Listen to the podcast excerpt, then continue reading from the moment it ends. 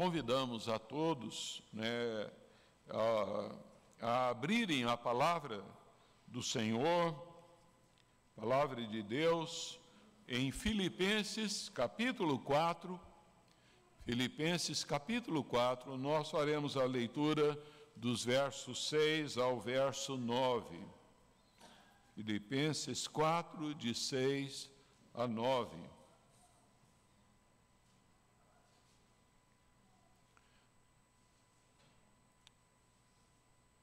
Você é, que está também aí acompanhando no seu lar, online, é, convido a ter os seus olhos aí voltados para a palavra do Senhor e nós vamos aí é, ler essa porção da palavra de Deus. Não andeis ansiosos de coisa alguma, em tudo, porém, sejam conhecidas diante de Deus as vossas petições, pela oração e pela súplica, com ações de graças. E a paz de Deus, que excede todo entendimento, guardará o vosso coração e a vossa mente em Cristo Jesus. Finalmente, irmãos, tudo que é verdadeiro, tudo que é respeitável, tudo que é justo, tudo que é puro, tudo que é amável, tudo que é de boa fama, se alguma virtude há e se algum louvor existe, seja isso que ocupe o vosso pensamento. O que também aprendestes e recebestes e ouvistes e vistes em mim, isso praticai, e o Deus da paz será convosco. Vamos orar mais uma vez? Amado Deus, ajuda-nos, ó Senhor, ajuda-nos nesta hora, para que estejamos dando boas-vindas à tua palavra Dá-nos, ó Deus, um coração sedente de ouvi-la, recebê-la, entendendo que esta palavra é poderosa para nos dar a, a melhor qualidade de vida que alguém pode ter. Assim lhe pedimos, no nome de Jesus. Amém. Queridos, a paz, ela é um sentimento muito precioso para toda pessoa, para a vida de todo ser humano. Ela é então necessária é, no nosso relacionamento com Deus, no nosso relacionamento conosco mesmos, ah, no relacionamento em casa, é, na família, no aspecto maior, no trabalho, em todos os nossos relacionamentos, ela é indispensável ao homem. A paz com Deus, ela é oferecida através então da pessoa do Senhor Jesus. Quando então nós reconhecemos que o Senhor Jesus, ele é o descendente da mulher lá anunciado em Gênesis 3:15. É, é quando nós reconhecemos que ele é o eterno filho de Deus que deixou sua glória e veio ao mundo é, e que voluntariamente entregou-se na cruz do Calvário para pagar o nosso pecado. Quando nós cremos então nessa verdade preciosa sobre a pessoa do Senhor Jesus e o que ele fez na cruz do Calvário, nós obtemos então a paz do Senhor, é, nós obtemos e apropriamos para dentro de nós do perdão de todos os nossos pecados. Porém, continuamos a viver nesse mundo difícil, sujeito a aflições, a dificuldades resultantes do pecado que podem roubar a nossa paz, gerando ansiedade e inquietude. A ansiedade, ela é uma grande usurpadora da alegria e da paz de qualquer pessoa. E o povo de Deus não é imune nessa direção. No entanto, não basta a pessoa dizer a si mesmo: pare de preocupar, não fique ansioso. A força de vontade não é capaz de amordaçar assim este inimigo, não consegue prender esse ladrão e, ah, visto que existem elementos internos dentro de nós que são aliados a ele. O que fazer então? Como se livrar desse sentimento tão ruim que é a ansiedade? Olhando para o nosso texto lido, nós vamos aqui é, encontrar uma palavra focada, clara, de um servo de Deus, um homem que tinha tudo para ser extremamente ansioso, é, para estar ansioso, mas é, ali ele não foi isso que ele fez, ele não comportou assim, antes ele centrou em explicar aos irmãos de Filipos, a mim e a você, então, o segredo da vitória sobre a ansiedade e a preocupação. De modo que eu quero partilhar de forma amorosa e pastoral a você, a você que participa aí online conosco, ah, que para vencer a ansiedade é preciso ter mais do que boas intenções. Desse modo, eu quero apresentar aos irmãos ah, o antídoto adequado para a ansiedade. Primeiro, primeiramente, constitui-se ali então em abrir expansivamente o coração diante de Deus. E em que circunstâncias, em que situações? Em tudo é a resposta. O apóstolo Paulo diz: Olha, não andeis ansiosos de coisa alguma. Veja aí o agudo contraste. Ele diz: em tudo, em todas as situações, sejam conhecidos os seus problemas diante de Deus. O contexto específico, ele põe a ênfase sobre aquelas circunstâncias e situações que poderiam ser motivo de inquietação, de ansiedade para você, não é? Ah, e como nos exorta o apóstolo Pedro em 1 Pedro 5, 7, Pedro diz: Olha, lançando sobre ele toda a vossa ansiedade, porque ele tem cuidado de vós.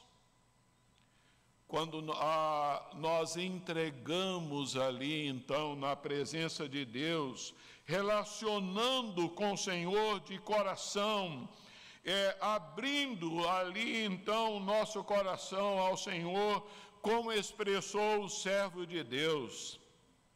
É, Valfort disse o seguinte: doce hora da oração, doce hora da oração, que me tira de um mundo conturbado e me conduz ao trono de meu Pai. ali são conhecidas as minhas necessidades e desejos. Essa é, deve ser a disposição do nosso coração, através da oração. João Calvino disse que a oração, ela é o nosso refrigério. A oração, ela é a nossa consolação, disse ele. William Hendricks diz que a oração é qualquer forma reverente de petição dirigida a Deus. E nós devemos nos apresentar diante dele, né, a adentrarmos na presença de Deus, a chegarmos confiadamente na presença de Deus. A natureza, então, desta oração é, equivale aí à súplica, é pela súplica. A súplica é uma postura de humildade, de clamor por socorro, para que sejam supridas as nossas necessidades. Mas Paulo acrescenta que há uma condição é, preciosa para é, a aceitação dessas súplicas diante do Senhor. Ele diz: olha, que seja feito com ações de graças.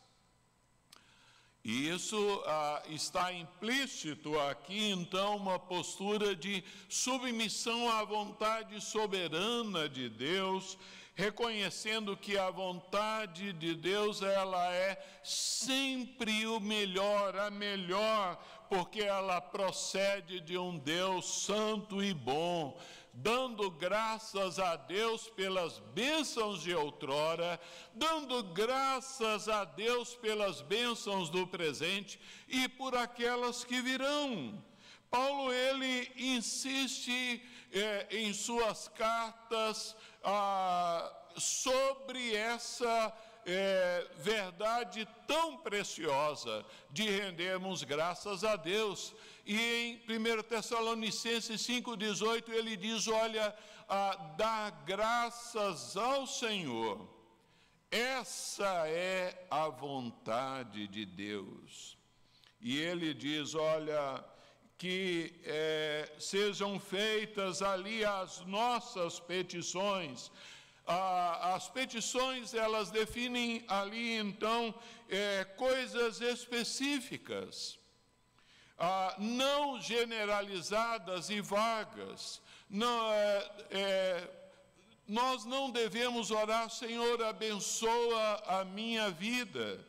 É, a nossa oração deve trazer elementos específicos. E esse entendimento está claro à luz da própria oração é, do Pai Nosso que o Senhor Jesus nos ensinou.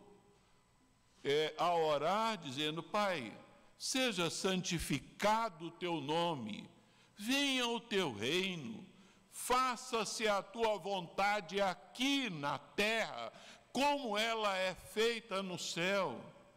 E, é, Jesus ensinou-nos a orar, Senhor, dá-nos o pão.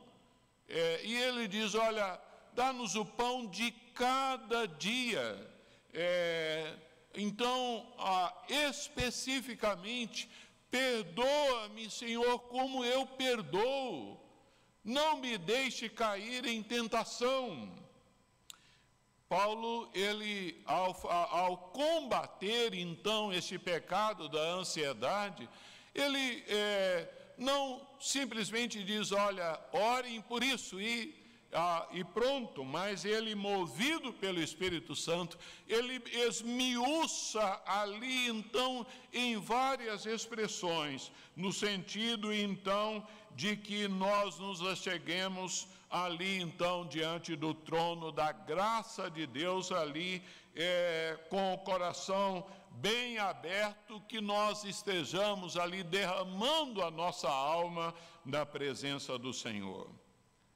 Mas além então ah, de que nós estejamos ah, nos apresentando, derramando o nosso coração diante do Senhor, o antídoto adequado para a ansiedade constitui também em pensar corretamente. A paz de Deus, ela envolve o coração e a mente. Pensamentos incorretos, é, eles vão gerar sentimentos incorretos. Pensamentos errados levam a comportamentos errados.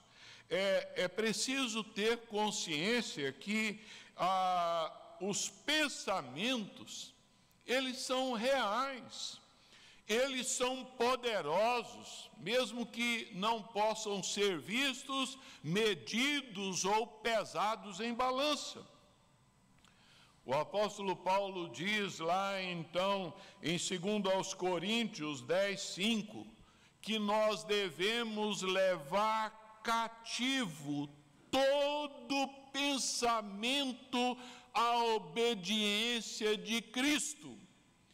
É, assim, nós precisamos fechar as portas da nossa mente para aquilo que é vil e precisamos abrir as portas e as janelas da nossa mente para aquilo que procede de Deus e a Sua palavra.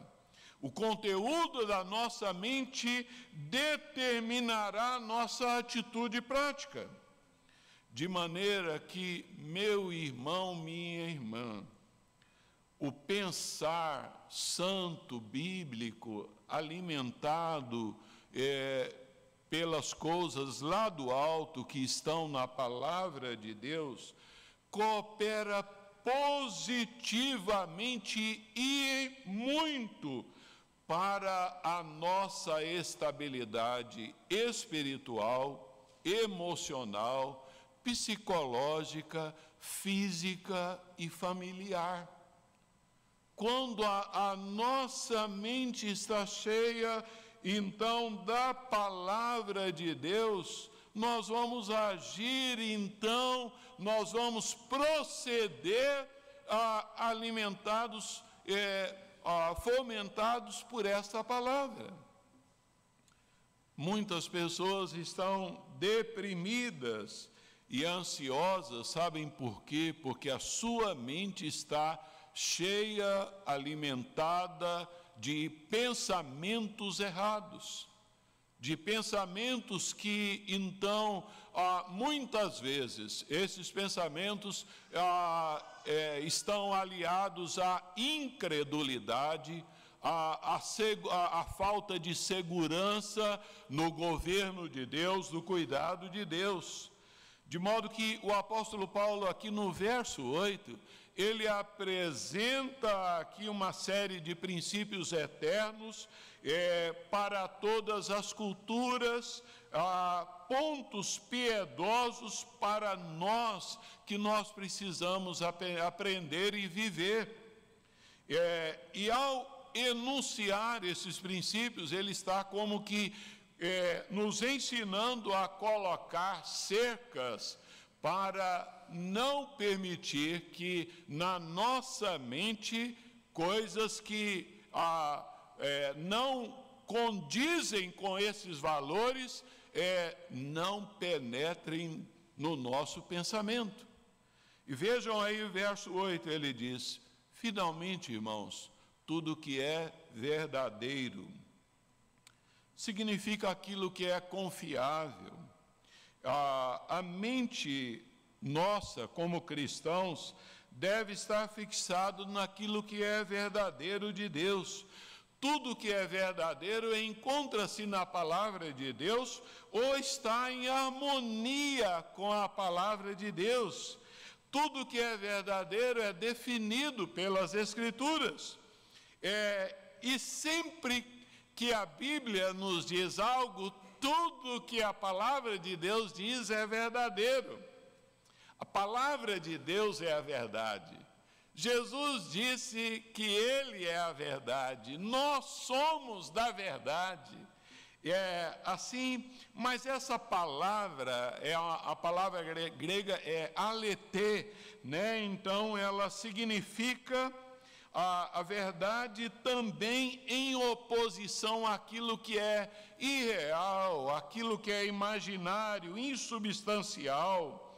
É, nesse sentido, é, há muitos elementos que geram ansiedade na vida de vários irmãos é, são frutos de coisas imaginárias, coisas que é, não aconteceram, às vezes nem acontecerão, ou coisas que fogem ao controle da pessoa. Nós precisamos ter a nossa mente cercada pela verdade.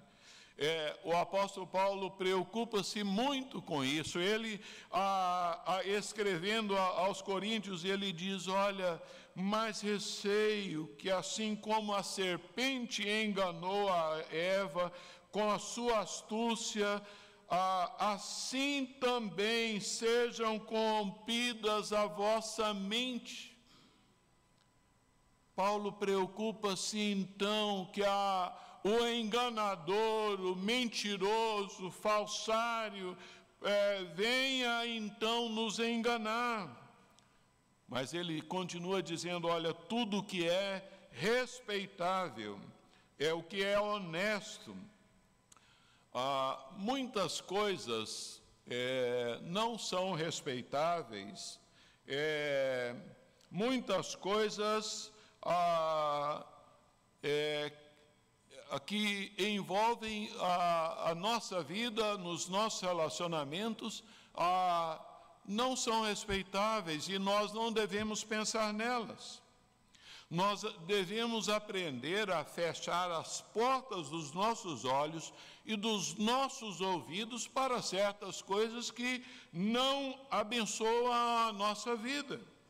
A palavra, então, aqui para respeitável, é, no grego é seminos. Ela dá a ideia de que é alguém que vive, então, ah, no universo com a consciência de que ele é um santuário. E à luz lá de 1 Coríntios 10, 31 tudo que fizermos, nós devemos fazer para exaltar e glorificar ao Deus que nos criou. Quer comais, quer bebais, ou façais outra coisa qualquer, fazei tudo para a glória de Deus. De modo que ah, aquilo que é respeitável é de alta moralidade, que está acima da lama desse mundo, que então tome o nosso pensamento. E aí ele diz: olha, aqui, é, e tudo aquilo que é justo, de Caios, significa aquilo que é correto, aquilo que está em harmonia com a lei de Deus. Nos tempos antigos, esta palavra de Caios, ela era a palavra usada ali então em relação às balanças no mercado, aquela balança de dois pratos. Né? Uma medida padrão é colocada em um prato da balança e então no outro prato eram colocados os grãos, né? E à medida que eles ah, eram despejados e ali então as, ah, os pratos estão equilibrados, é, ah, chegou no dicaios, ah, está correto, é justo. Essa é então a ideia aqui. De um lado, num prato da balança, está a santidade de Deus. Do outro lado, deve estar aquilo que nós pensamos. De modo que aquilo que é justo deve ser equilibrado com a santidade do Deus que amamos, que adoramos. É, tudo aquilo que precisamos é então a pureza de pensamento absoluto em relação a, a, a vontade do nosso Deus. E Paulo diz: olha, tudo que é puro, essa pureza moral é, é então chamada, uma vez que tanto naquela época, nos dias de Paulo, como hoje, nós somos constantemente tentados pela impureza sexual.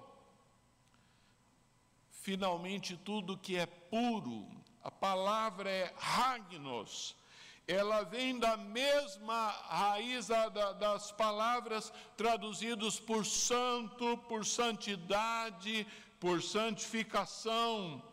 É, essa palavra, então, descreve algo purificado, de maneira que se faz apto para ser oferecido a Deus é, e ser usado no serviço a Deus. De modo que deve haver, então, é, na nossa mente, meu irmão, minha irmã, uma censura santa cristã para colocar a cerca de, na, é, impedindo tudo e qualquer pensamento que ah, for impuro. Não é? Mas Paulo diz: olha, tudo que é amável, Amável descreve aquilo que é belo, que é atraente, que é agradável, que suscita amor é, a, a nós próprios, que suscita amor ao nosso próximo, que suscita amor ao nosso Deus. É essa palavra amável, ela representa o que é doce.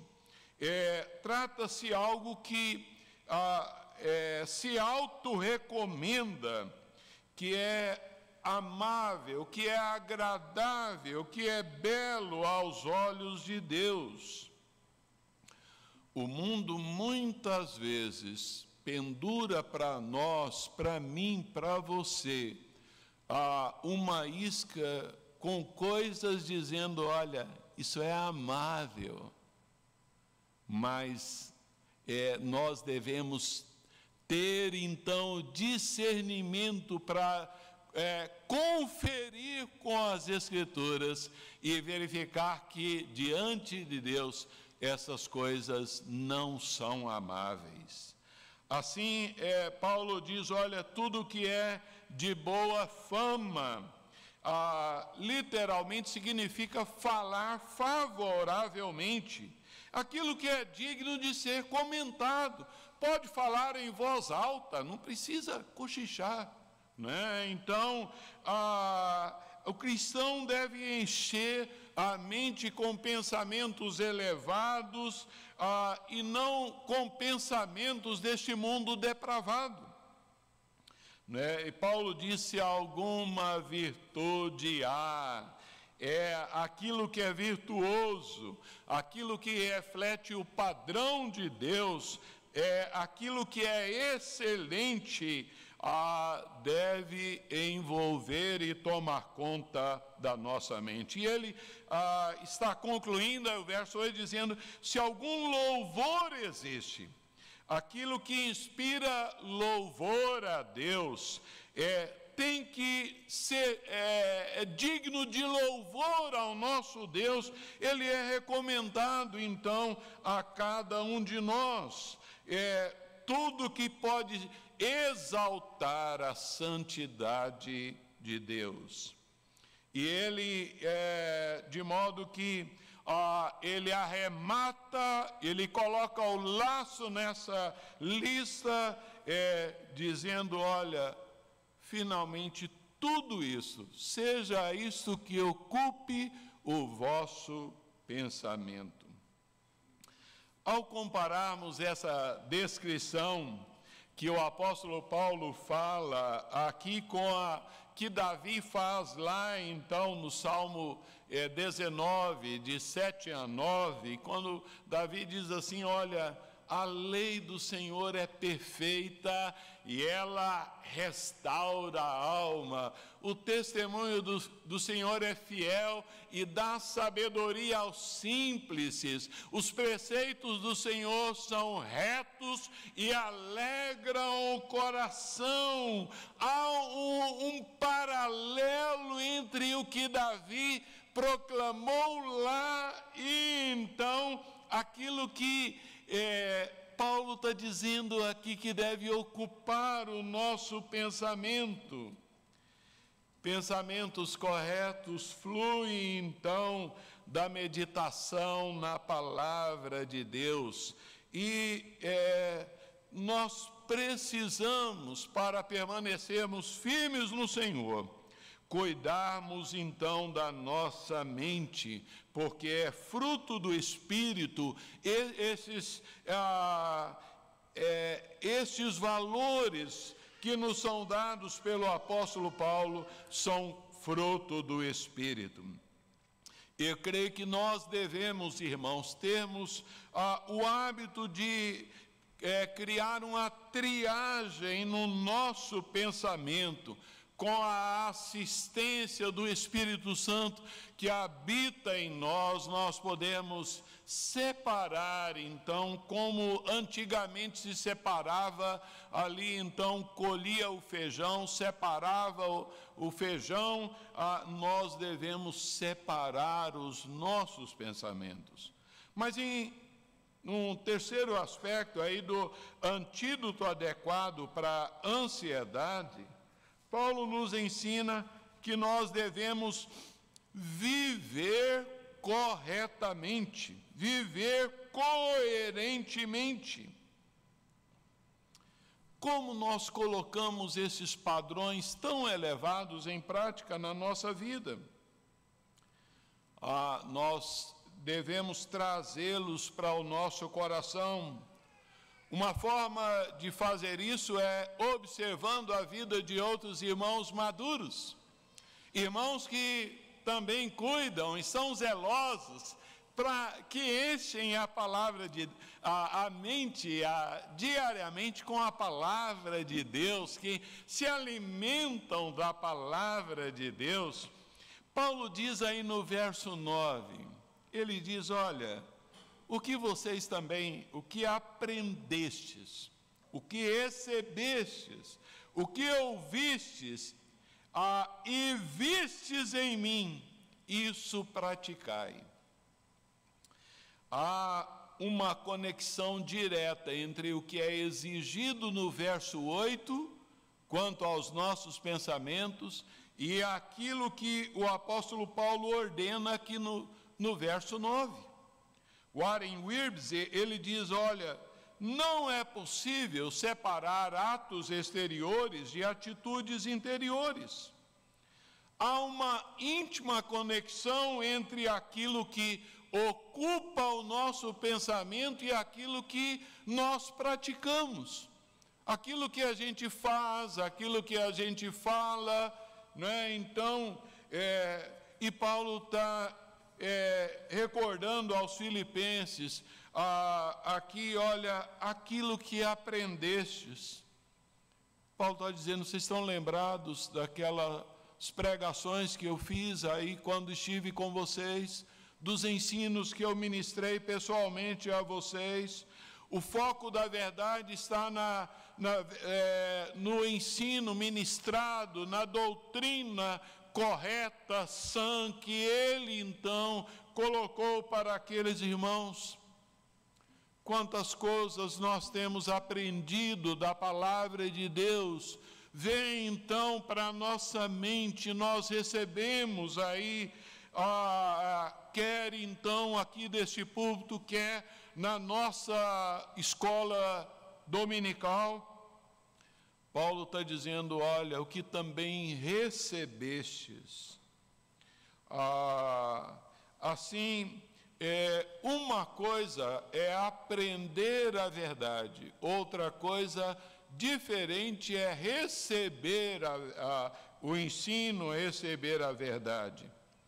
Não basta termos fatos na cabeça nós precisamos ter as verdades de Deus no nosso coração, precisamos assimilá-la no nosso interior, precisamos dar boas-vindas ao ensino. Essa palavra é para mim, eu preciso disso. Ajuda-me, Senhor, a viver isso. Ah, isso demonstra a necessidade contínua de ouvirmos, de recebermos a verdade ensinadora, consoladora das Escrituras. E, e Paulo diz: Olha, o que também ouvistes de mim. Aqueles irmãos de Filipos, é, ali então, ouviram não só aquilo do apóstolo Paulo, mas acerca dele né? Atra, através então é, de Timóteo, através de Epafrodito, ali então, é, a, que relataram: olha, como é que Paulo está reagindo diante dessa injustiça? Como é que ele reage é, nesse sofrimento, nessa perspectiva de ser decapitado, como ele está, ele está ansioso, não há, olha, ele está em paz, ali que eles ouviram, o testemunho ali, então, é, de servos de Deus, né? essas notícias espalharam ali, então, ah, é, é, acerca da reação, do comportamento do apóstolo Paulo. E por fim ele diz: Olha, o que também vistes em mim. Né? Então, ah, ele se coloca como exemplo prático. Ah, assim, é, ah, ele está dizendo: Olha, vocês viram quando eu convivi com vocês, como é que eu me comportei ah, ao longo do, do, ministério do apóstolo Paulo, ele preocupou-se não apenas com aquilo que ele ensinou, mas como aquilo como ele vivia, ah, para que eles pudessem aprender. Há uma íntima relação entre a palavra e a pessoa é, que pronuncia a palavra, é, de modo que é, o apóstolo Paulo está chamando, observem para a minha vida. Né? Ah, ele diz: O que vistes em mim, isso praticai.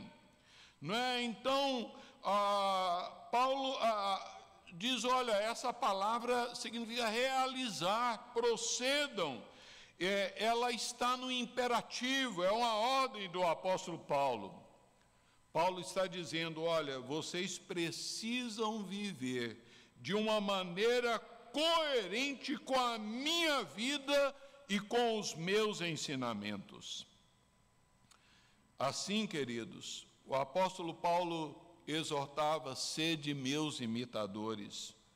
E assim ele vai para uma conclusão é, majestosa, dizendo: olha, além de termos a paz de Deus, que envolve nosso sentimento, nossa mente, guarda nossa mente e o nosso coração. Ele diz: agora temos o Deus da paz. É o Deus da paz será convosco. Sabe, quando nós é, nos esforçamos para ocupar o nosso pensamento com aquilo que é bom, que é reto, que é santo, que é verdadeiro, que é justo, o Deus da paz estará conosco. Ah, aqui então o apóstolo Paulo é, está então é, nos chamando a desfrutar dessa bênção. Você é, tem desfrutado da paz de Deus? Você já experimentou a paz que o Senhor Jesus veio oferecer ao homem pecador? Jesus disse: é, Deixo-vos a paz, eu dou-vos a paz. Ele morreu lá na cruz para é, trazer a paz ao nosso relacionamento com Deus. De modo que, ah, assim, Paulo, ele está então ah, nos chamando aqui para estarmos atentos a um perigo muito grande, porque um dos mandamentos menos observados pelo povo de Deus é o de não permitir que a ansiedade sobre coisa alguma penetre no nosso coração. Pouco é observado isso.